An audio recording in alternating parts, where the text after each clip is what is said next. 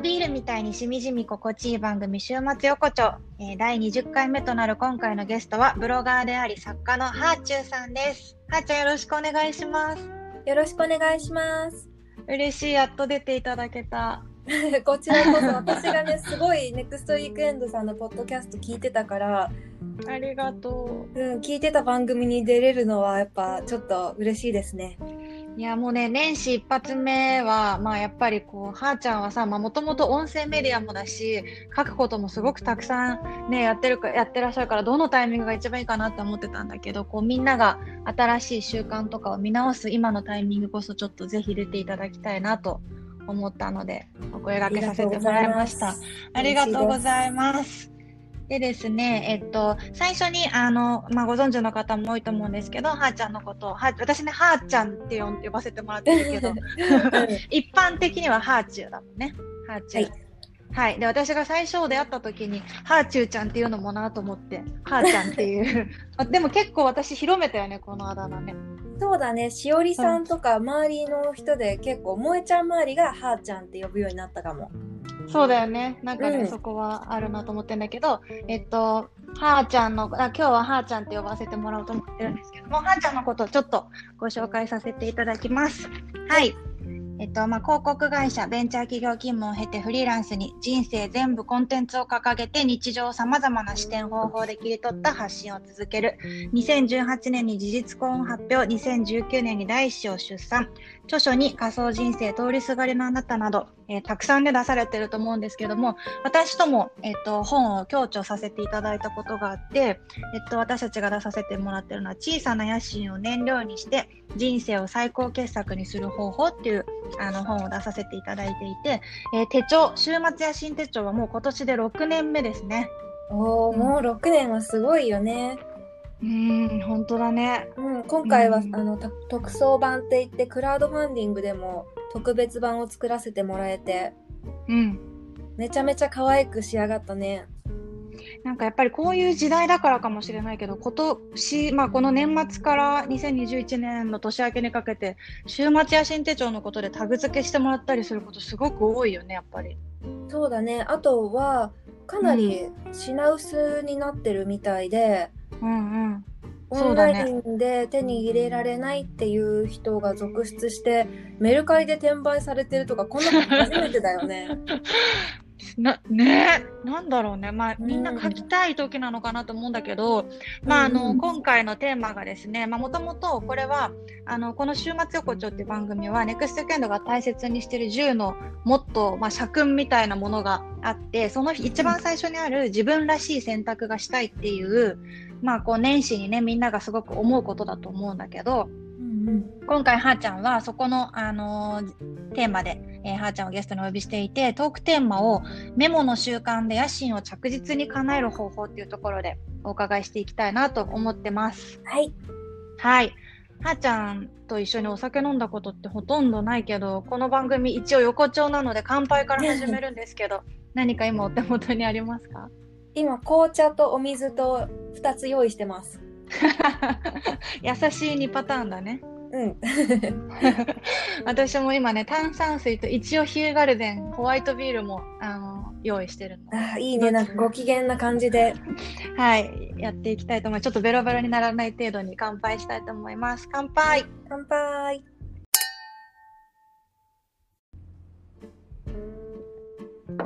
よろしくお願いします。お願いします。はい。まあちょっとメモをはーちゃんにはね、やっぱりこう結構一緒にトークショーとかやらせてもらってるけど、すごく聞きたいことがたくさんあるんだけど、うん、ちょっとさ、これトークショーの始まりとかで必ずちょっとだけ触れるけど、私たちの出会いがさ、うん、結構運命的だったこともちょっとここで話したいんだけど。そうだね、改めてね、最近そういう出会いとか喋らなくなったもんね。そうだね。あれってさ、うんうん、まあなんかこの時代、今このコロナ禍になっちゃってなかなか難しくまたなっちゃってるかもしれないけど SNS の賜物みたいな出会い方したよね。そうだよね。ともともと私が雑誌で萌ちゃんのことを知って、うん、でそれでブログを見るようになってでツイッターでフォローして DM を送ったんだよね。そうあのー、はーちゃんがなんあの今日なんだ何、う。ん今度いつか会いましょうみたいな連絡をくれたんだよね。そうそう、いなんかことをして。当時、あの、うん。トレンダーズっていう会社にいて、で、うんブロガーさんのキャスティングとかもやっていたから、女女性のインフルエンサーさんの生の声を聞いたりとか、そういう人とこう、コミュニティを作りたくって、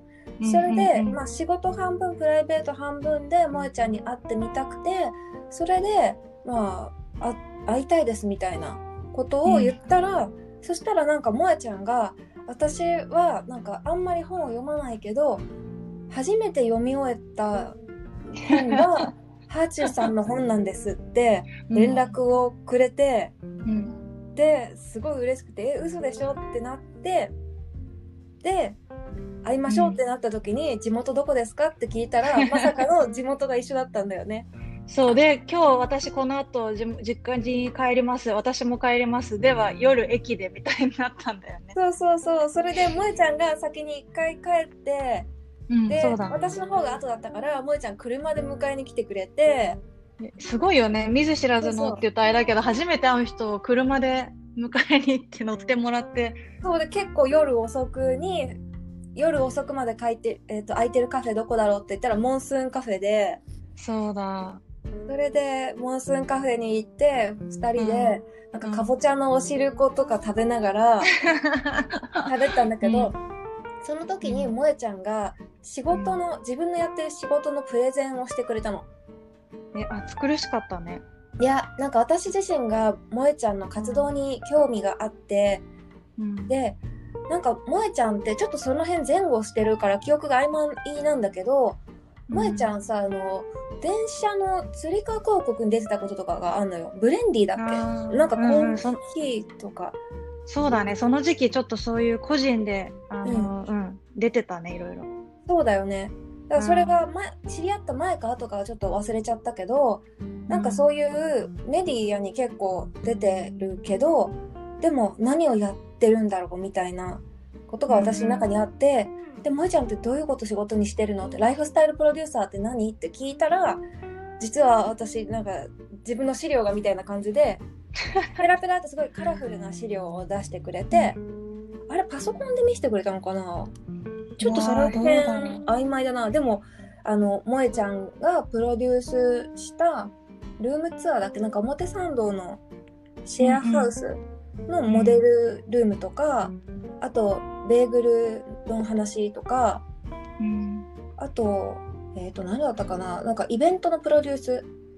そうだね。その頃は本当にいっぱいやっててなんかライフスタイルプロデューサーっていう肩書きも、まあ本当自分で作ったようなものだったから、まあ、それが面白いって言ってもらってあの、うん。ブレンディとかの広告にもプロデューサーっていうので紹介してもらって抜擢してもらったんだけどやっぱりうん。ジャンルがさバラバラだったから飲み物もあれば、うん。あのね、空間もあればとかだったからこう自分のことをただいろいろやってるって思われるのが、まあ、その時は嫌であの、うん。やっぱ就職もしてなかったから一貫性とかをなんかもう伝えたいなと思ってまだネクストウィークエンドっていう多分コンセプトもなかったんじゃないの？あったかな？いやない。ほぼほぼ同時だったのかな、とにかく説明が長い人だった。うんうんうん。えでもそれで私より年下なのに就職してなくってこれだけ仕事を作ってるってすごいなって思ってそれでなんかもう萌ちゃんは強烈に私の頭に残ったんだよね。で、うんもう地元が一緒でもうその日帰った時に親を紹介したりとか。そうだそうだ。なんかもう初めましてからのなんかこの子ちょっとあの近所の子なんだけどみたいな仲良くなってみたいな感じであの車で家に送ってもらった時にお母さん紹介してそうでした。なんか運命的なものを感じていたからうんだからその時に私がオンラインサロンっていうものを知ってうんうんうん、でまあメルマガかオンラインサロン始めたいなって思った時にオンラインサロン一人でやるのは不安だから誰かと一緒にやりたいなって思った時に思い浮かんだのが萌ちゃんだったんだよね。そうだった。で、またモンスーン行ったよね、そこから。そうだね。なんかもう数詰めたよね。そうそう、うん。なんかオンラインサロンっていうものがあってって言ってで萌ちゃんがオンラインサロンをよく分かっていなくて、まあ、私もあの時よく分かってないんだけど、うん。なんとなくこうファンクラブじゃないけどコミュニティみたいなものを作るっていうことを説明してじゃあタイトルとかコンセプト決めようって言ってでできたのが「注文の楽屋にいらっしゃい」っていうそうだよね。私だってその時え2人で美容院やるってこと？みたいな。なんかサロン間違えてて なんか何に誘われたか全然サロンを理解してなかったけどオンラインサロンだったんだよね。そこから中萌えは5年続けたもんね。そこからね。そうだね。まだ誰もオンラインサロンってやったことがなかったからそうそう。結構ドキドキのスタートだったんだけどもえちゃんを知ってくれてる人私を知ってくれてる人がいきなり入ってくれてでうん多分スタートかと同時に300人ぐらい行ったんだよね。一番最初100人限定にしてみたらすぐ1日とかで埋まったんだよね。でそこからそうそうそうそう。だよね。増えてってってで一感じで。番多い時で1000人ぐらいいた気がする。うん、だって日本最大のオンラインサロンっていうキャッチコピーで紹介されたことあったもんね。うんうんうん。ねうん、今はもうオンラインサロンっていうのがすごく一般的になったけど当時は、まあ、やってる方もオンラインサロンっていうのなんどういうふうに運営していけばいいんだろうっていろいろ迷いもあったしうん、でもあの時の注文サロンのメンバーっていまだに結構つながってくれててそれこそ萌えちゃんのそのネクストウィークエンドのアンバサダーになった人とかもいるし、あとはなんか個人の名前で結構活動して有名になった人もいるしあとたまにインスタのコメント欄で元注文ですっていう人がいてくれたりとか、うん、いいやや、めっちゃ多い。本当に。うん、あの時代にオンラインサロンっていう名前だけで入ってくれた人って結構感度が高い人だったりもすると思うからうん、だから本当にいい面白いコミュニティだったなって思う。うん。そうだね。まあ、あとそのオンラインサロンっていうだけで入った方もいたかもしれないけど、結構やっぱ私たちのさ、掲げてたのがさ、まあ、楽屋にいらっしゃいっていうので、なんかこう、何々を学べるとか言い切ってなかったじゃん？うんうんうん、だから、要は私たちが、まあ、本当に等身大で20代の半ばでこう踏ん張りながら、うんそれの楽屋をここで、まあ、あのお裾分けというか書かせていただくからみんなで一緒に奮闘していこうぜみたいなところで思想ですごくつながっていたからうん。なんかだからこうみんながあの今もつながってくれてるのかなと思ってて、まあ、今でこそさネクストウィークエンドとか特に2020年のコロナ禍を経てうん。本当に今こそ思想の時代だみたいな風に確信してたりとかするんだけど、うんうん。あの注文サロンが本当にそこをあの教えてくれたっていうかやっぱり分かりやすい講座とか講義とかだとそれを習得したら皆さんさようならって感じで、ね、いない卒業してったりとかするけどやっぱ思想で一回つながると形が変わったり時代が変わってもやっぱりねあのあ注文もっと注文ですっていうことだけでふってなんかこう肩の力が抜けたりとかなんか急に仲間に会えたような気がするってすごくこの時代に心強いなんかプラットフォームだったよねあれはね。そうだねあとはそのメンバーにスタッフをやってもらうっていうのも当時かなり新しかったと思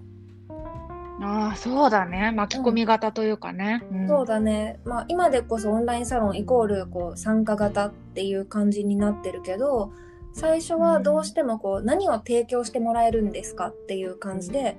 私たちがどんどんどんどん提供しなきゃとかで結構オフ会とかも私と萌ちゃんで会場を決めてメンバー集めてとかすごいもてなし系だったんだけどそこからどんどんね。メンバーが、うんそうあのいろいろ私がこれやりますこれやりますって言ってくれて写真撮ってくれたりとか実況のレポート書いてくれたりとかで、うんだんだんねあのイベントとかもメンバーが開催してくれるようになったりとか。いや本当だね。なんかこう今でこそユーザーをコンテンツクリエイターにというかあの、うんうん。完全にお客さんじゃなくて一緒にっていう姿勢はねいろんなメディアがやるようになったけど本当にあれは早かったよね。最初は私たちなんかフリマをさ企画しちゃったせいでさ、うん。オフ会2時間丸ごとお店屋さんやってて何にも喋れなかったりとかいろいろねあのあったけどすごくいい形だったよねあのオンラインサロン。うん、なんかいろいろ頑張ってたよね我々ね。うん、うん、確かに。でもあれがあって、あれがあったのはすごく大きかったな。うん。すごい。その中で、そうね、その中でもさ、あの、はーちゃんと私で共著で、まあ、小さな野心を燃料にして人生を最高傑作にする方法っていう、ちょっと長いけど読んでみるとこのタイトル長いけど、うん、この本をまあ、出してるし、まあ、週末野心手帳も野心っていうのがもちろん入ってるし、うんうん、あとはーちゃんの著書で半径5メートルの野望っていうのもあったりすると思うんだけど、うん、結構多分私たち、あのー、仕事内容はもともと全然違うけど、うん、その大事にしてるコンセプトが共通点だったのかなと思ってて。そうだね。うんそこの、うん、なんだろうこうお互いの共通点である身近な野心を、うん、まあ、大事にするっていうところがこの今回のトークテーマである、まあ、メモの習慣で野心を着実に叶える方法にもつながっていくのかなって思うんだけど、うんうん、はーちゃんがこの半径5メートルっていうような、まあ、身近なところを大事だと思うようになったきっかけって改めて何だった？きっかけはうん、まあ、これ後付けかもしれないけど18歳の時に夢が夢が叶っちゃったことかなと思ってて、うん、で私それまでずっと本を出したいって思ってて本を出すことイコール夢だったのね。うんうん、なんだけどブログがちょっとこう人気が出てで書籍化の話が来てで、まあ、18歳の時に出版のオファーいただいて19歳で出版ができちゃったのね。うん、であ夢が叶ったってなった時にまあその本そんなに売れなかったっていうのもあるけどなんか夢が叶ってもあんまり人生が変わらなかったんだよね。うん、で夢の向こう側じゃないけどあ夢が叶った後も日常って続くんだってそこまで人生って変わらないんだなって思った時に 確かに映画だったらそこで終わるかもしれないもんね。うん、そこだってハッピーエンドじゃなくってあれ私この先の人生もあるなって思った時にまた本出したいなとかまた次の夢ができるんだよね。で、うんうん、あ夢の先にあるのって次の夢なんだって思った時にうんなんかこうどこまでも走り続けなくっちゃいけないなら見えない何かを追うのではなくって目の前にある日常を大切にすることが結局夢に自分をたどり着かせてくれるんじゃないかって思ったの。うんうんうん、なんかブログが本になったのとかもブログを書籍化しようって最初から思ってたわけじゃなくってなんか面白いことしたいとか、ブログ頑張りたいっていうところから毎日更新してたら本っていう感じに決まっていったからだから、まあとにかく自分の目の前にあることをやっていくことが結局何かに到達させてくれるんだなって思ってそれが私の場合はこう身近な半径5メートルの野望を叶えていくっていうことになったんだよね。うん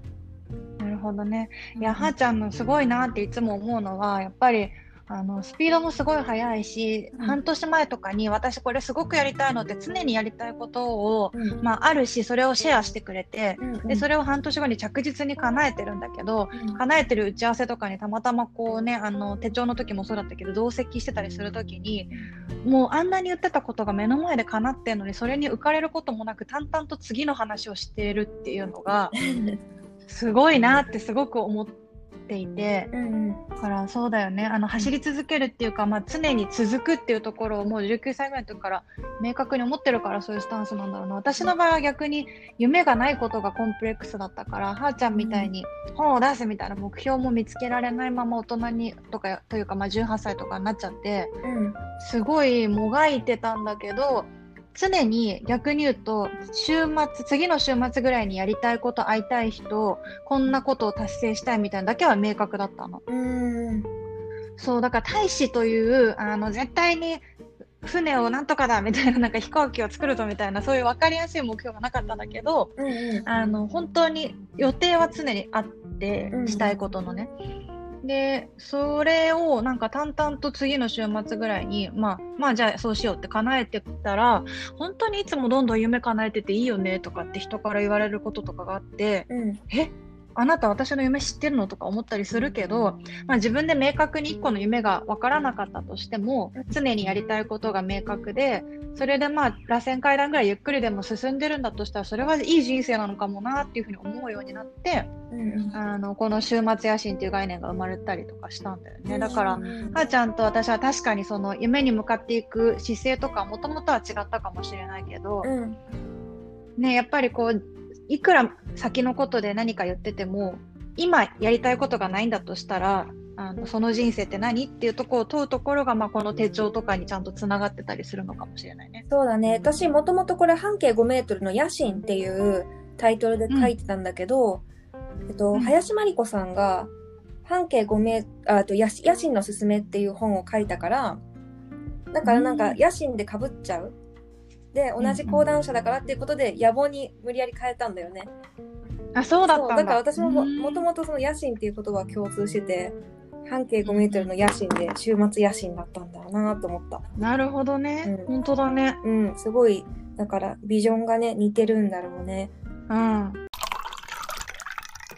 じゃあここからちょっとメモの話していくね。はい。うん。あの、はーちゃんのね、私すごいなと思ってるところ、さっきもあの、言ったけど、もう一つ、本当にちゃんといつも毎日にときめいてるところもすごい素敵だなと思ってるんだけど。えー、本当？ありがとう。なんかさ、やっぱり自分の人生に諦めちゃった人って疑問が生まれないじゃん。なんかどうせこんなもんって思ってるから、うんうん、そう、誰かの行動とかも人事だし、あのでも、はーちゃんってちゃんともういろんなこと達成してるけど、え、どうやってこうなったの？とかさ、なこれってどうなったんだろう？とか、えー、すごいね？とかっていうものがずっとあるって本当にね、それも才能だなと思ってて。うんうんうん、で、それと同時にすごくメモもしてるじゃん。そうだね、メモマだね。うん、それもなんかメモマなところがそのときめき続けられるポイントなのかもなって最近ちょっとはーちゃんを勝手に観察してて思ったりとかしてるんだけど、うんうん、メモ取る瞬間ってどういう時で、まあ、手帳とかいろいろ多分あのツール今持ってると思うけど、うん、どういうふうに日常のメモをしてインプットとして見直すタイミングがあったりとか使い分けとかってみんなが年始にこう今整えようと思ってる時にはーちゃんなりの使い方をちょっと教えてもらいたいんだけど。私メモは結構常に取っててもう覚えておきたいこととか、うん、心が動いたこととか例えば萌ちゃんがこういうこと言ったとか、うん、こういう化粧品をおすすめしてくれたとかそういうもの全部メモするかも。スマホで撮る時もあるしえっと紙のメモが手元にある時は紙のメモに取るからだから私あの萌ちゃんとの週末野心手帳のイベントとかも手元にノートを置いてたと思うんだよね。でまあ喋りながら、なかなかメモ取れないけど、でも結構その萌ちゃんが隣で喋ってることとかにあ今の自分の日常に取り入れようとか思ってメモしてたりとかなんかできる時は本当全部書いてるかも。えー、それを、まあ、いろんなじゃあ紙だったりとか、まあ、ノート手帳スマホとかにメモしてはーちゃんはなんかとんでもない 自分の巻物みたいなものを作ってるのか どういうふうにそれをインプットに生かしてるの結構さやっぱ取り入れてそれを生かすスピードもすごい速いななんかね結構そのメモをメモのままにしておかないのが大事かなって思うから行動に移すのは早くって例えばこれがおすすめの本とか、うん、おすすめのコスメとかと萌ちゃんが影響を受けた本とか全部すぐ買うね。あのアマゾンとかで買ってワンアクション起こすっていうのはもう基本動作にしててでそうするともう自分の中で忘れちゃっても大丈夫なことになるんだよね。で数日後にアマゾンからなんか商品が届いたりとか本が届いたりとかしてでそうするともうそこでなんか次にやることが見えるっていうかもうあこの本を読んだらいいんだとかあこれを食べてみようとか、うん、なんかその繰り返しが結構自分をアップデートしてくれて日常豊かにしてくれると思ってるのね。だから私飲み会とかお茶会とか友達とやる時も、後からなんか議事録までいかないけど今日こんなこと喋ったとかそういうのをメモしたりとか、こんなもの食べたって書いておいたりとかする。うん、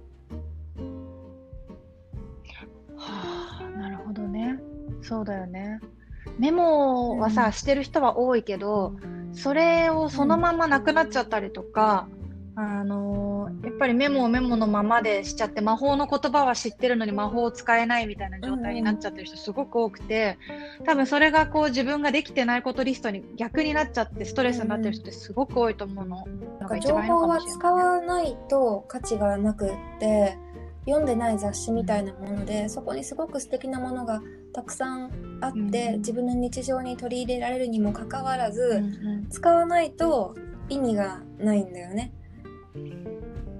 だから結構そのインプットの時点で取捨選択してるかも。あの、これは自分の日常にいる、いらないとか。で、いるものだけメモして、で、そこで書いたものはもう次のアクションにつなげるっていう感じのこと多いかも。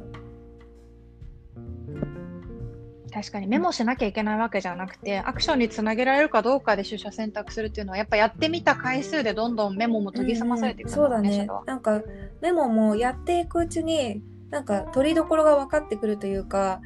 大学の授業の時とかもさあの分かんない授業はさとりあえず教授の言うこと全部書くじゃん。だけどポイントが分かる授業ってポイントだけ書けばいいから、うん、なんかメモとかも自分で書く習慣を持ってると、うん、あこれはメモしようとか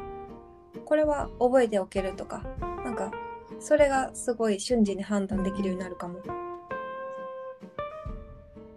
そうだね。そういう意味で言うと、ちょっと自分たちの作ってる手帳の宣伝みたいになるけどさ、うん、あの、毎月ちゃんとテーマを設けてさ、あの、こんな風に過ごしたいなとかって思うことで、あのやっぱりカラーバス効果じゃないけど、うん、人の話の気になり方が変わったりとか、うん、全部じゃなくてもここが今私が知りたいことだっていう風に編集していけるからに、まあ、毎月じゃなかったとしても自分の今にテーマをつけるみたいなのはすごくいいかもしれない、ね、大事なことかもしれない。うん、はーちゃんさこの、まあ、5年くらい、まあ、私たち6年間6年目に入るわけじゃん、うん、この手帳を作って。で、はーちゃんその間にもいろんな手帳出したりとかノート出したりとかしてると思うんだけど、まあ2018年に事実婚をして19年にお子さんが生まれてっていうので、まあライフステージもかなり変わってったと思うけど、このこの5年ぐらいで結構やっぱり手帳があんまり続かなくて悩んでる方もすごく私たちのところにも声届くけど、どういうふうになんか遷移してきた使い方なんか最近のはーちゃんのインスタを見てると、前にも増して書いてるなっていう気がするんだけど、うん、メモとかノート作るのが好きだね。なんかちょっと趣味になってきたなっていう感じがしてるんだけど。でも週末野心手帳はもう一貫してずっと日記かも。うん、箇条書きの時もあるけど、ね、その日に食べたものとか知ったこととか学んだこととか、うん、そういうのを書いてて。でまあ、暇な時とかにパラパラ見返してるようかな。うんうん、今は3冊使ってて手帳は。と週末野心手帳と、あと自分でプロデュースしている自分への取材手帳と、あと、脇文具さんって言って、すごくインスタグラムが可愛い文房具屋さんがあるんだけど、そこの JS ダイアリーっていう使いやすい手帳があって、この3つを使ってるね、メインで。うん、あといろいろメモ帳をなんか目的別に使ってるっていう感じ。なんか、はーちゃんってもともとさ、私にオンラインサロン教えてくれたり、ツイッターで出会ったりとかさ、結構デジタル人間なイメージもあったけどさ、うん、この紙のものを3つもさらに追加で使うっていうのは、やっぱり紙ってどういう紙はでも素材置き場みたいな感じかな。あの今はツイッターとかも結構思考を出していくみたいな役割あるけどでも、まあ、インスタとか Voicy とか、それ以外の発信って結構素材があるからその素材を書いておくのがメモ帳っていう感じ。うんうん、あなるほどね。これから形にしていくものの自分のための素材ってことね。うん確かにこうまだ誰かに対してメッセージに変える前の自分の中のきっかけみたいなものは全部このネネタ帳というか、ね、ネタ帳だね、ね、いつか使うかもとかこれ知っておいたら役に立つかもみたいなことを全部メモにしてたりとか、うん、あと自分の中での整理に使うっていう感じ。SNS で出るかもしれないけどそれって人に見せる用のものだからどこか自分の本音が反映されてなかったりとかちょっとだけこう見た目をよくコーティングしちゃったりとかしてるからなんかそういうのじゃないものを出しておく場所としてメモ帳とか日記とかって自分と向き合うツールとしてすごくいいなって思ってる。本当だね。SNS が発展すればするほど誰にも見せたくないものっていうのが並行した方がいいぐらい、ね、ある意味今 SNS って自分のブランディングの場所になっちゃってるからか裏の葛藤を見せられないとかかっこ悪いところ載せられないっていう人も多いと思うんだけどなんかそういうものもちゃんと記録しておくと結構自分の成長を実感できたりとかいつか自信になったりとかするからだからなんか自分の記録を残すことっていうのは未来の自分をすごく強くしてくれる気がするんだよね。そうだね。なんか私はさ、インスタ好きだからさ、こう、なんか映えばっか気にしているインスタメディアは嫌だみたいなこと言う人たちとかってさ、別に映えとかってよりは人のスマホをね、一面ジャックするわけだから、汚い画像載せるのはちょっと思いやりに欠けんじゃないとは思うけど、まあ、嘘じゃなくてその人が感動した視点とかあの残したいと思ったことを綴るのはすごくいいと思ってるんだけど、でも、なんか年始にあの、パントビスコさんってさ、絵を描いてインスタグラムしてらっしゃる方いらっしゃるじゃない、してる方。で、あの、ね、パントビスコさん、ネクストエクンドでも取材させてもらったこととかあるんだけど、うん、なんかこう、ね、年始にすごく SNS の今が凝縮されてたとか言って書いてて、うん、あの、おみくじがの乗っけてる人が全員大吉だったみたいなこと書いてて、で、まあそれ別に当たり前だなとは思って、私末吉だったけど、わざわざそれを残さず普通に神社に結んできたけど、まあ自分の中では、まあ末吉かと思いつつ、じゃあこういうことししようとかってなんとなく思ったけど、まあ確かにそれをわざわざ写真撮って人には見せなかったけど、自分の中で逆に言うと、じゃあどうしようかっていうことをたくさん思い浮かんだから、なんか、まあ SNS の縮図かもしれないけど、まあ、嫌ではないとは言いつつそれだけが全てになっちゃうと大吉じゃないものを否定することになっちゃうから、ね、そういうこう末吉みたいな葛藤、うん、葛藤って言ったらあれだけどそういうことがあった時こそ自分がどう思ったかっていう感情を残せる自分だけのツールっていうのはすごく大事な居場所かもしれないよね。なんかさ、ポジティブなことばっかり言い過ぎていると、うん、逆にメンタルが弱っちゃうっていうデータがあるんだって。うんなんかそういうポジティブなことを言わなくっちゃっていうのは、ネガティブな感情を持つ自分の否定になるからだからこうより深く心を病んじゃうみたいなデータがあってだからちょいちょいなんかこの100%の自分じゃない自分を認めるものっていうのないとダメなんだよね。あその置き場所が、まあ、SNS でもいいんだけど、こう日記とかでちょっとこう自分のブラックな部分も見つめる時間とかあるとなんか日常でちょいちょいガス抜きができたりするのかもしれない。そうだね。別に必ずしもさ見ず知らずの SNS の人にネガティブを見せなきゃいけないとかそれが本当の全部100%じゃないとかって、うん、そういうことに悩む必要はなくて、うん、その今言ってくれたガス抜きみたいな意味で自分がそこを見つめてあげる認めてあげるっていうのが、うん、私は SNS でもちょっと弱音吐いたりすることもあるんだけどでも基本的にはそのハッピーをシェアする場所だと思っているから。うん、なんかあんまりねその一日の中でも何回もその心のアップダウンってあるじゃん。その中でやっぱダークな部分を集めるよりは、ハッピーな部分を発信していきたいって思ってるけど でもそれが全部自分の人生かって言われたらそうではないんだよね。うん、そりゃそうだわ。だってね、松岡修造さんだってあのカレンダーの中でネガティブ出す必要ないから出してないけど、うん、ねそこを、まあ、自分がどういうふうにここのツールを使いたいかっていうある意味ちょっと客観的に見られてると気が楽なのかもしれないね。うんうん。あとさ、まあ、2021年ってさ、うん、まあなんか年明けたものの別にムードあんまり変わってないっちゃ変わってないけど、うん、なんかちょっと暗くなってるよねむしろね。なんかうちの GoTo がなくなってさ。えなまあね。うん。ああ。そうなんだよね。これ、まあ、あのメモをしていく上でみんながテーマを今年を考えていくとしたらさ、うん、はーちゃん、この2021年はどんな風に捉えていや、でもこれも、もえちゃんに逆に聞きたいと思ってはいるんだけど、でも私の場合は、もともとおうち時間長いけど、よりこう、お家の中でもささやかな幸せを見つけていきたいなっていうふうに思ってるかも。で、うん、なんか今年から取り入れたのが、日めくりカレンダーで、ね、味のカレンダーって言って、これで手帳っていうところが作ってて、うん、毎日ちょっと美味しいものの情報を知れるカレンダーなんだけど、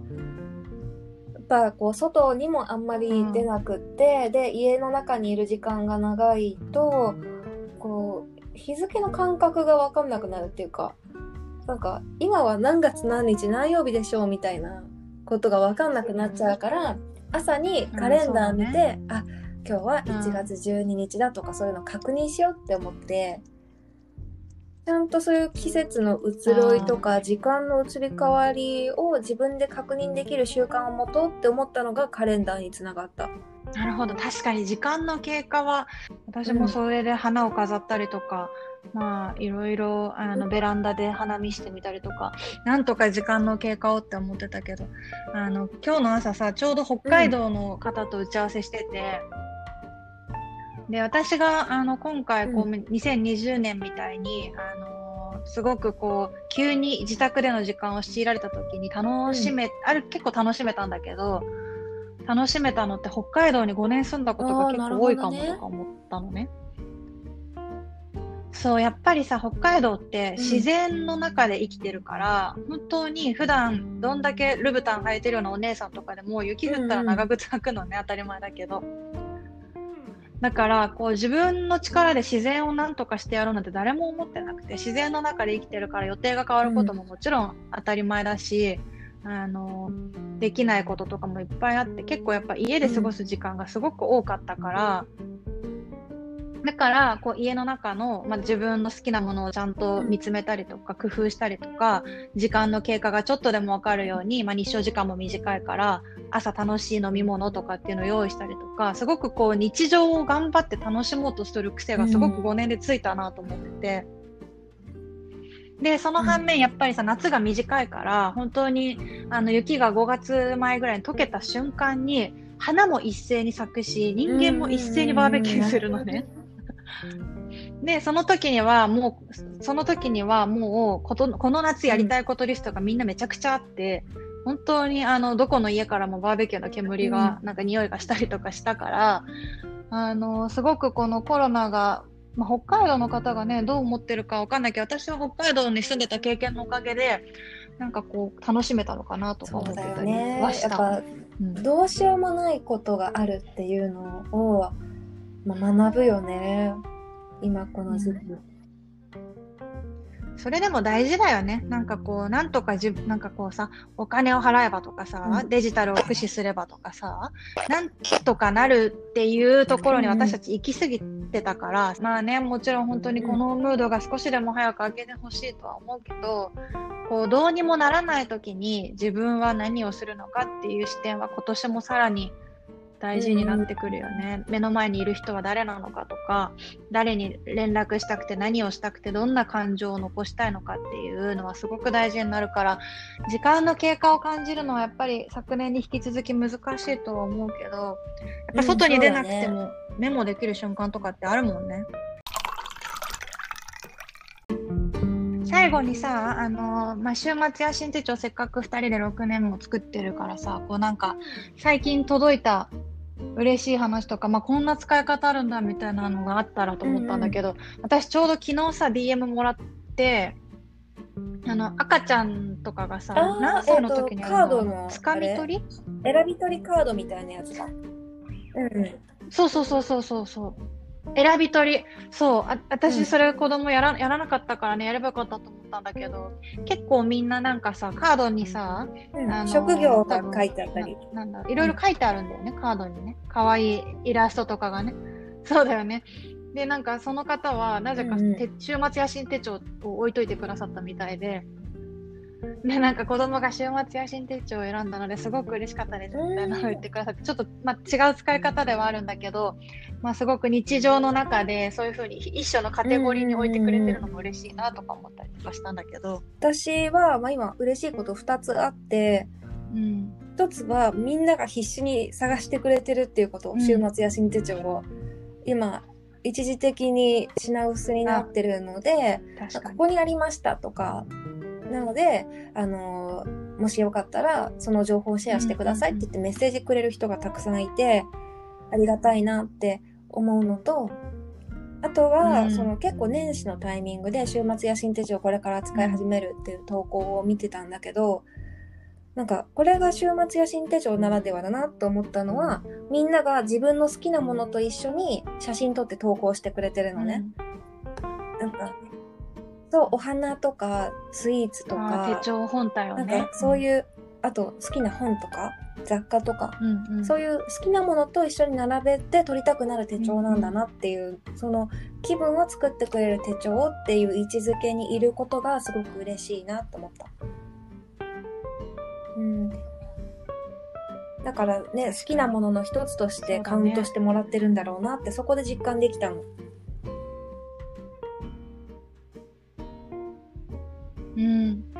ぱり、あのー本当にねいろんなことがみんなあると思うけどこうに一日の中で一瞬でもあこういう時間好きだなっていうのは、うんみんなに作れるしあると思うからそれを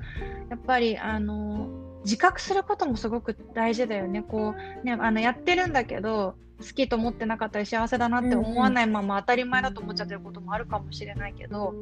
こうねあこういうの好きだなってちゃんと一回立ち止まってみるとか実感してみるとかっていうのが結局積み重ねで、うん、いいかもしれないなこういう生活っていうふうに思ってたりとか、だんだん自分の輪郭ってできていくと思うからそうだ手ね。帳時間がそういうふうになるのはすごくありがたいね。うんうん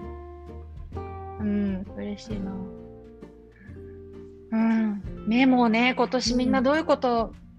まあ、メモしていくかだけど、まあ、自分にこう役に立つというだけがメモでもまたなくて、人生を豊かにしてくれるみたいなところとか、こういう思考でありたいみたいなところもメモしていけると楽しいとにかくメモの習慣をつけることによって、すごく今まで見えてこなかったものが見えるようになる。うんうん。なんか目が良くなったような感じになると思う。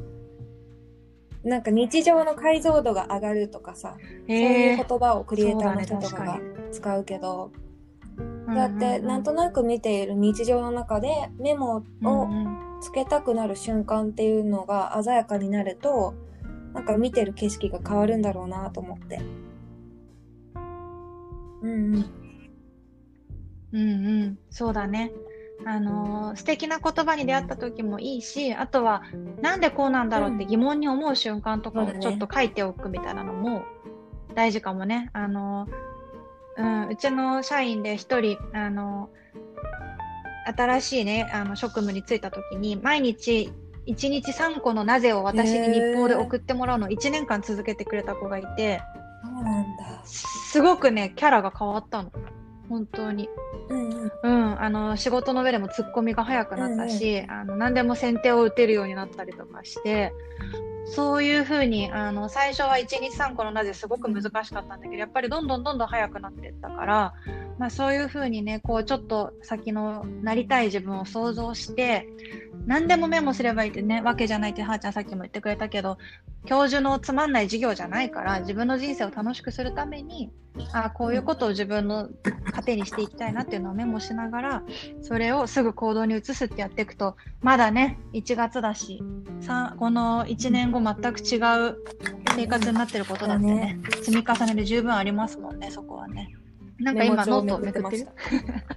音が入った。うん。ですね。ありがとうございます。すごく勇気もらった。なんかこう、情報とかさ、ビジネス系のこととか、うんうんわかりやすく損益になるようなものとかじゃなくて、あ本当に自分の人生を豊かにするためのメモっていうところで、